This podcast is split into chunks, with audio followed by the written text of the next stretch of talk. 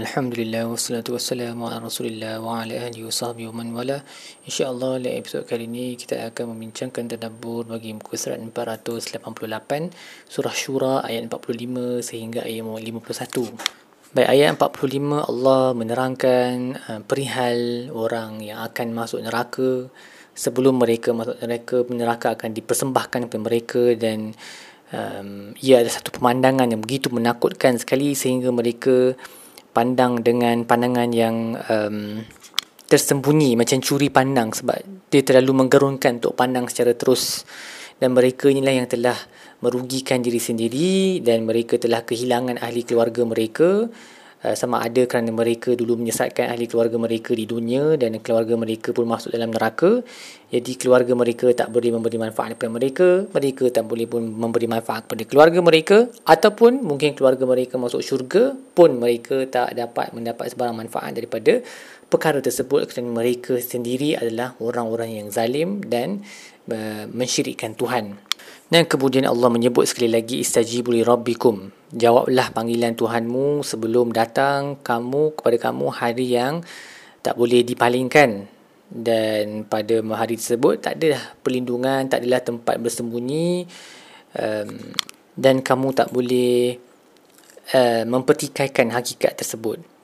Dan ini Imam Asy-Sya'di uh, berkata ayat ini seperti mana ayat-ayat lain yang lebih kurang sama, yang mana Allah suruh jawab panggilan Tuhan ataupun bergegas um, memeluk Islam sebelum datang hari sekian-sekiannya. Tujuannya adalah supaya kita tak uh, berlengah-lengah dengan penuh harapan yang kita akan hidup lama dan bergegas mengambil peluang uh, untuk melakukan semua amalan that presents itself to us.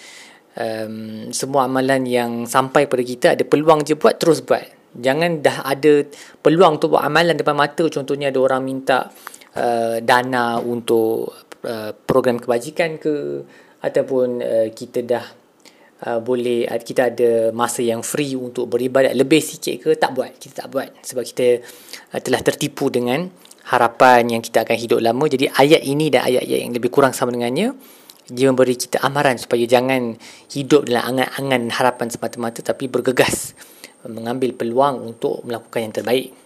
Dan kemudian Allah sebut lagi tentang sifat manusia yang apabila Allah bagi rahmat, dia penuh dengan kegembiraan. So ayat dia, ayat empat puluh lapan tu, wa idza azaqnal insana minna rahmatan fariha billah, apabila kami memberikan uh, insan rahmat, dia uh, melampau dalam kegembiraannya. Wa in tusibhum sayyi'atun, tapi bila musibah menimpanya, dan kita dah sebut dah benda ni beberapa kali, uh, Allah, cara Allah frasakan ayat dia, rahmat tu Allah sandarkan kepada dirinya sendiri, tapi musibah tu dia kepada musibah tu itu sendiri. Apabila musibah menimpa Uh, orang tersebut, dan bukannya apabila Allah menimpakan musibah. Bila musibah menimpa orang tersebut, uh, disebabkan apa yang tangan dia sendiri yang buat. Maksudnya musibah tu datang sebab dosa dia sendiri. Fa'inal insana kafur, pada waktu itu dia kufur. Maksudnya dia lupa semua nikmat yang Allah bagi dia sebelum ni. uh, Dia terus um, apa, bersedih dalam keadaan Uh, musibah tersebut dan mempertikaikan semua nikmat yang sebelum, yang Allah dah bagi sebelum ni. Seolah-olah kenapa hidup aku selalu macam ni, apa kesalahannya aku dah buat, kenapa Tuhan benci aku, sedangkan sebelum tu dia hidup dengan penuh nikmat, dalam penuh nikmat. Dan nikmat ni tak semestinya hidup dalam kekayaan ke, dalam ramai anak ke, tak. Even the fact that kita boleh bangkit setiap hari, ada badan yang sihat, ada penglihatan, ada pendengaran, ini pun sudah nikmat sebenarnya. Ha, tapi kadang-kadang orang tak appreciate benda-benda ni, bila, bila dia ambil barulah dia macam uh, dia dia sedar betapa besarnya nikmat yang ada sebelum tu. Dan kemudian Allah sebut tentang bagaimana kepunyaannya adalah langit-langit dan bumi, dan Allah mencipta apa-apa yang dia nak. Ada pasangannya Allah kurniakan anak perempuan, yahabu liman yasha'u inasan wa yahabu liman yasha'u zukur, dan ada yang Allah uh, hadiahkan uh, lelaki, anak lelaki, au yuzawwijuhum zukranan wa inasan, ada yang Allah bagi lelaki dan perempuan, wa yaj'alu man yasha'u aqiman, ada yang Allah jadikan tak mampu untuk ada apa-apa uh, anak, mereka tak boleh ada anak lah. Innahu alimun qadir, Allah maha mengetahui dan Allah maha berkuasa. So setiap ni ada hikmahnya. Allah bagi setengah orang anak lelaki semua, ada yang dapat anak perempuan semua, ada yang dapat anak lelaki dan perempuan, dan ada yang tak ada anak. Semuanya di tangan, di tangan Allah. Dan ini sepatutnya mengingatkan kita lah. Kalau kita ada anak contohnya, laki dengan perempuan, anak ramai pula tu kan, ha, kita sibuk dia bagi tips ke orang lain. Oh, aku dulu buat macam ni, aku buat macam ni, sebab tu aku boleh dapat anak lelaki, sebab tu aku boleh dapat anak perempuan. Yang ni memang um, betul-betul orang yang tak sedar dirilah. Argument dia tak boleh pakai syara'an wa aklan lah. Dua-dua dari segi syariah pun tak boleh pakai, dari segi akal pun tak boleh pakai. Akal maksudnya dari segi ilmu biologi ni, laki dengan perempuan ni bukan dia boleh pilih. Laki dengan perempuan ni dia memang Allah, dia dia berdasarkan lima puluh peratus chance untuk kromosom X dan kromosom Y tu untuk bertemu. Dia dia tak boleh nak buat sesuatu, tak boleh makan jus nanas tiba-tiba dapat anak perempuan ke, minum jus betik dapat anak lelaki ke, tak ada. Okey, ataupun berpantang empat puluh empat hari lepas tu anak seterusnya dapat yang lelaki ke perempuan. No such thing. All of this is nonsense. Jadi ia adalah kurniaan daripada Allah. Sebab tu Allah guna perkataan yahabu daripada perkataan hadiah. Anak ni adalah hadiah daripada Allah. Dan bila dia adalah hadiah, maksudnya uh, kita kena sedarlah yang we have no part in it. Memang betul-betul daripada Tuhan. Dan bila kita dapat hadiah tu, sebagai orang yang bila kita bagi hadiah ke orang, kita nak orang terima hadiah tu dan jaga hadiah tu dengan baik kan. Begitulah Allah bila bagi hadiah kepada kita anak-anak. Dia adalah satu amanah untuk menjaga anak-anak tu dengan baik.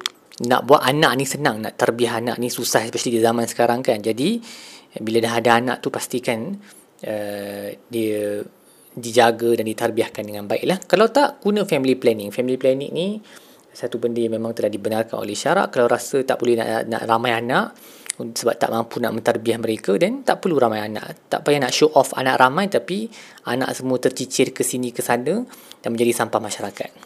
Dan ayat terakhir muka surat ini, Allah ten- sebut tentang hakikat cara Allah berinteraksi dengan manusia. Dia ada tiga cara. Uh, yang pertama Allah kata la wa ma kana basharin, tidak tidak patut, tidak sesuai uh, bagi mana-mana manusia, tidak mungkin bagi mana-mana manusia untuk bercakap dengan Allah melainkan dengan wahyan. Wahyan maksud manusia menerusi wahyu, dan ni ni wahyu yang mempunyai definisi yang paling luas sekali lah. So menurut Ibn Juzay, uh, ni menurut ni uh, bererti ilham yang boleh dapat kepada orang biasa pun, hatta even kepada haiwan pun kan. Seperti dalam Quran Allah sebut banyak kali Allah mewahyukan kepada lebah. Um, jadi yang bukan manusia pun boleh di menerima wahyu, yakni ilham daripada Allah. Um, dan para wali, para anbiya semua boleh dapatlah wahyu yang kategori pertama ni. Au min wara'i hijab, ataupun di sebalik hijab ni dapat kepada dua orang Rasul sahaja, iaitu Nabi sallallahu alaihi wasallam ketika peristiwa Mi'raj dan juga Nabi Musa ketika berjumpa dengan Allah um, mungkin di atas Tursina tu. um, dia, Nabi Nabi Musa bercakap dengan Allah tapi dia tak nampak Allah. Sama juga dalam bila dia nampak pokok yang terbakar first time dia terima kerasulan tu, dia bercakap dengan Allah tapi dia tak nampak Allah. Yang ketiga adalah au yursila rasulan fayuhi bi isnihi ma yasha. Allah menghantar rasul dan rasul tu mewahyukan kepada manusia tersebut. So rasul ni merujuk kepada malaikat Jibril lah, yang merupakan malaikat wahyu. Jadi ini tiga cara Allah berkomunikasi dengan manusia. Yang yang kategori pertama tu termasuk jugalah mimpi-mimpi yang yang benar, tapi of course mimpi yang benar Um, dalam yang diterima oleh wali dan sebagainya, uh, dia tak boleh bercanggah dengan syariah. Dia tak boleh datangkan syariah baru. Dia tak boleh lagi atas daripada kategori yang ketiga disebut dalam dalam uh, ayat ni, iaitu wahyu yang dihantar oleh Rasul, malaikat Jibril kepada para Rasul. Itu yang paling tinggi sekali lah dia punya level, dan juga yang mana Nabi bercakap secara terus dengan Allah tetapi di sebalik hijab, seperti yang berlaku kepada Nabi Muhammad sallallahu alaihi wasallam dan juga Nabi Musa. Dua ni adalah kategori wahyu yang mempunyai nilai epistemik ataupun nilai ilmu yang tertinggi sekali lah. Yang lain semua tak boleh bercanggah dengan yang dua ni. Uh, dan ayat ni antara ayat yang digunakan oleh para ulama uh, untuk menolak uh, pendapat bahawa Allah, Nabi sallallahu alaihi wasallam telah berjaya untuk melihat Allah dalam peristiwa Isra' wal-Mi'raj lah. So dalam Sahih Bukhari pun sebenarnya Nabi sebut yang Nabi tak boleh nampak Tuhan sebab Tuhan dilitupi dengan hijab yang diperbuat daripada nur. Dan ini satu ayat Quran yang lagi kuatlah dalilnya, yang Nabi in the end tak tak nampaklah Allah. Sebab ada sebahagian ulama um, yang berkata Nabi nampak, tapi uh, dalil-dalil yang digunakan yang tak kuatlah, yang daripada Quran yang paling kuat sekali daripada Sahih Bukhari, memang Nabi tak nampaklah Allah pada peristiwa Isra' wal Mi'raj. Uh, tapi insya-Allah kita semua uh, orang beriman yang masuk syurga, insya-Allah akan dapat nampak Allah seperti mana yang disebut oleh Allah dalam Quran dalam surah Al-Qiyamah, wujuhu yawma idzin nadhirah ila rabbiha nadhirah. Pada hari tersebut di dalam syurga, semua muka akan bergembira kerana dapat melihat Tuhan mereka. Semoga Allah gabungkan kita semua dalam syurga bersama-sama. Baik, setakat itu sahaja tadabbur kita bagi muka surat ini. InsyaAllah kita akan sambung dalam episod-episod lain. Sallallahu ala sayyidina Muhammad wa ala alihi wa sahbihi wa sallam. Alhamdulillahirabbil alamin.